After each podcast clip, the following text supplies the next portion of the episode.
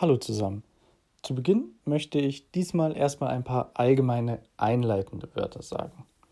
Bisher hat im Schwerpunkt auf diesem Podcast-YouTube-Kanal ähm, meistens haben da Aktienanalysen stattgefunden, meistens von Einzelwerten, die ich mir eben versucht habe, möglichst im Detail für euch anzuschauen und euch dann im Anschluss in komprimierter Form sozusagen mein Wissen weiterzugeben. Ich möchte jetzt zukünftig dieses Format etwas aufweichen, beziehungsweise auch an dieser Stelle eben noch andere Formate mit dazu nehmen in meinen Podcast-YouTube-Kanal. Einfach weil ich glaube, dass ich auf diese Weise ähm, für die meisten Leute noch etwas mehr Mehrwert schaffen kann.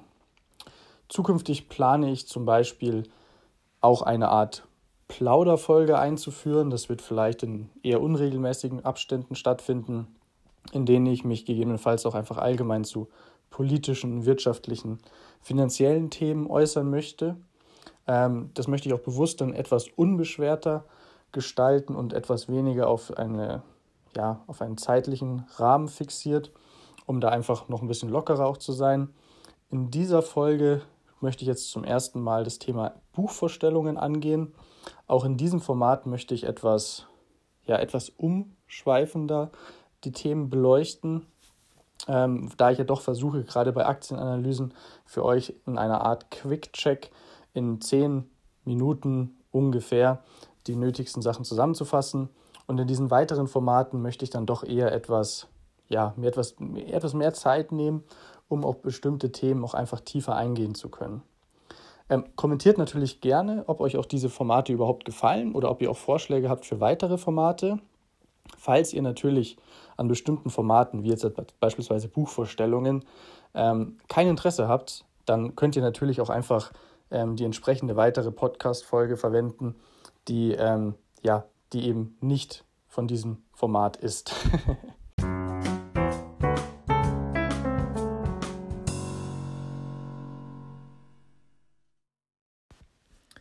Bevor wir mit der Folge beginnen, möchte ich euch auf meinen Instagram-Kanal, das Aktienalpaka, aufmerksam machen. Wer Interesse an aktuellen Börsennews und Aktientipps hat, kann mir gerne folgen.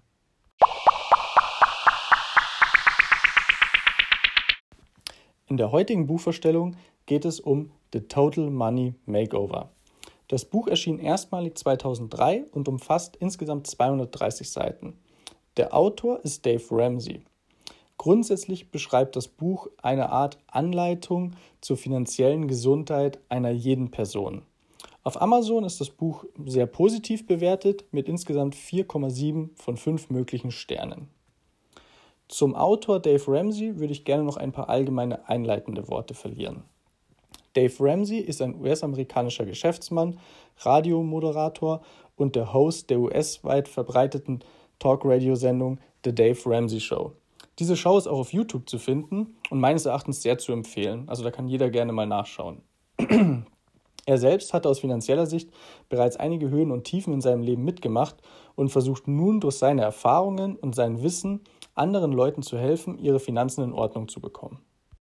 Grundsätzlich beschreibt das Buch, wie bereits erwähnt, eine Art Anleitung, nachdem erstmal ein allgemeiner Rundumschlag durchgeführt wird.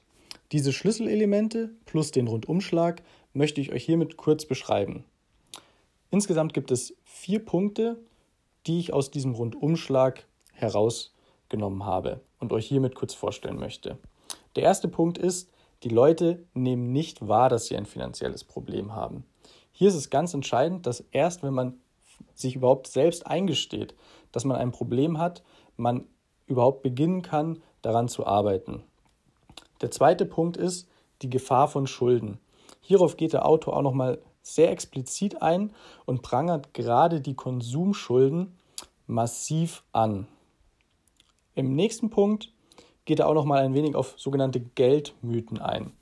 Er beschreibt also, dass bestimmte Geldanlagen wie beispielsweise Lebensversicherungen oder Gold im Verhältnis zu Aktien verhältnismäßig schlecht abschneiden. Auch von, sogenannten Get-Rich-Quick-Fallen, ähm, da lässt Dave Ramsey ebenfalls kein gutes Wort dran. Er betont auch außerdem, dass manche Dinge schlicht und ergreifend hier etwas Zeit benötigen. In seinem letzten Punkt beim Rundumschlag spricht er außerdem auch ein Stück weit von der Ignoranz und Selbstdarstellung der Leute. Viele Leute kaufen sich Sachen, die sie eventuell nicht benötigen, wie schicke Autos, tolle Urlaube, um zum Beispiel ihre Nachbarn, Freunde oder Familien zu beeindrucken. Wenn man es allerdings rein nüchtern betrachtet, könnten sie sich diese Dinge eigentlich nicht leisten. Nachdem wir jetzt im ersten Schritt dem Rundumschlag uns angeschaut haben, möchte ich im zweiten Teil die sogenannte Anleitung, die Dave Ramsey in seinem Buch beschreibt, Schritt für Schritt durchgehen. Der erste Punkt in seiner Anleitung lautet wie folgt.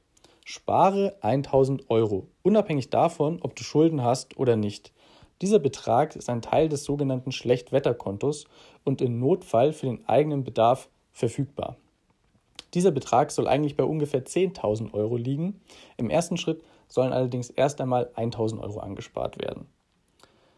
Der zweite Schritt lautet wie folgt. Zahle deine Konsumschulden, Auto, Handy etc. Tue alles dafür. Lege dir einen zweiten Job zu, mache Überstunden, verzichte auf Urlaub. In diesem Kapitel wird beschrieben, wie man am besten seine Schulden abbauen kann. Als nächstes soll das sogenannte Schlechtwetterkonto auf die bereits erwähnten 10.000 Euro aufgefüllt werden. Beginne im nächsten Schritt in deine Altersvorsorge zu investieren, am besten in regelmäßigen Beträgen. Gerade Aktien werden in diesem Kapitel empfohlen, aber auch andere Formen sind natürlich denkbar. Wenn das geschaffen ist, empfiehlt das Buch für deine Kinder Geld anzusparen, damit diese zum Beispiel später Geld für ein Auto, das College oder den Führerschein haben.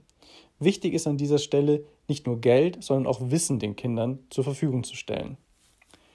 Der nächste Punkt beschreibt, dass man seinen Hauskredit abzahlen soll.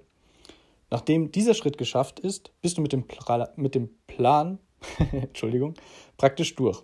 Du kannst nun dein frei gewonnenes Kapital flexibel investieren, zum Beispiel auch für deine Altersvorsorge oder für dein privates Vergnügen. Nachdem wir die inhaltliche Beschreibung nun abgeschlossen haben, möchte ich nun kurz noch ein paar Worte dazu verlieren, was hat mir besonders gut bzw. eher nicht so gut an dem Buch gefallen. Positiv. Das Buch ist bewusst in einfacher Sprache beschrieben, sehr unterhaltsam und dadurch angenehm zu lesen. Es werden viele praktische Beispiele genannt, die zusätzlich motivieren. Die Leser erhalten eine Art Leitlinie, an der sie sich orientieren können. Das alles empfinde ich persönlich als sehr, sehr positiv für den Leser. Was hat mir nun nicht so gut an dem Buch gefallen? Teilweise hatte ich das Gefühl, dass das Buch etwas oberflächlich ist, beziehungsweise bestimmte Themen stark vereinfacht dargestellt werden. Außerdem hatte ich den Eindruck, dass für finanziell bereits gebildete Leute es nicht so viel Neues zu entdecken gibt. Das Buch und auch viele Beispiele sind außerdem auf Amerika bezogen und lassen sich nicht automatisch übertragen. Zum Beispiel gibt es in Amerika ein spezielles Aktiendepot, das Amerikaner für ihr Alter nutzen. Dieses Depot ist steuerlich begünstigt. Diese Form der Anlage wird im Buch oft erwähnt, existiert aber zum Beispiel in Deutschland nicht. Kommen wir nun zum Fazit. Für mich persönlich bewerte ich das Buch mit zweieinhalb von fünf möglichen Sternen. Für Leute, die gerade beginnen, sich mit ihren Finanzen zu beschäftigen, empfehle ich dieses Buch dennoch.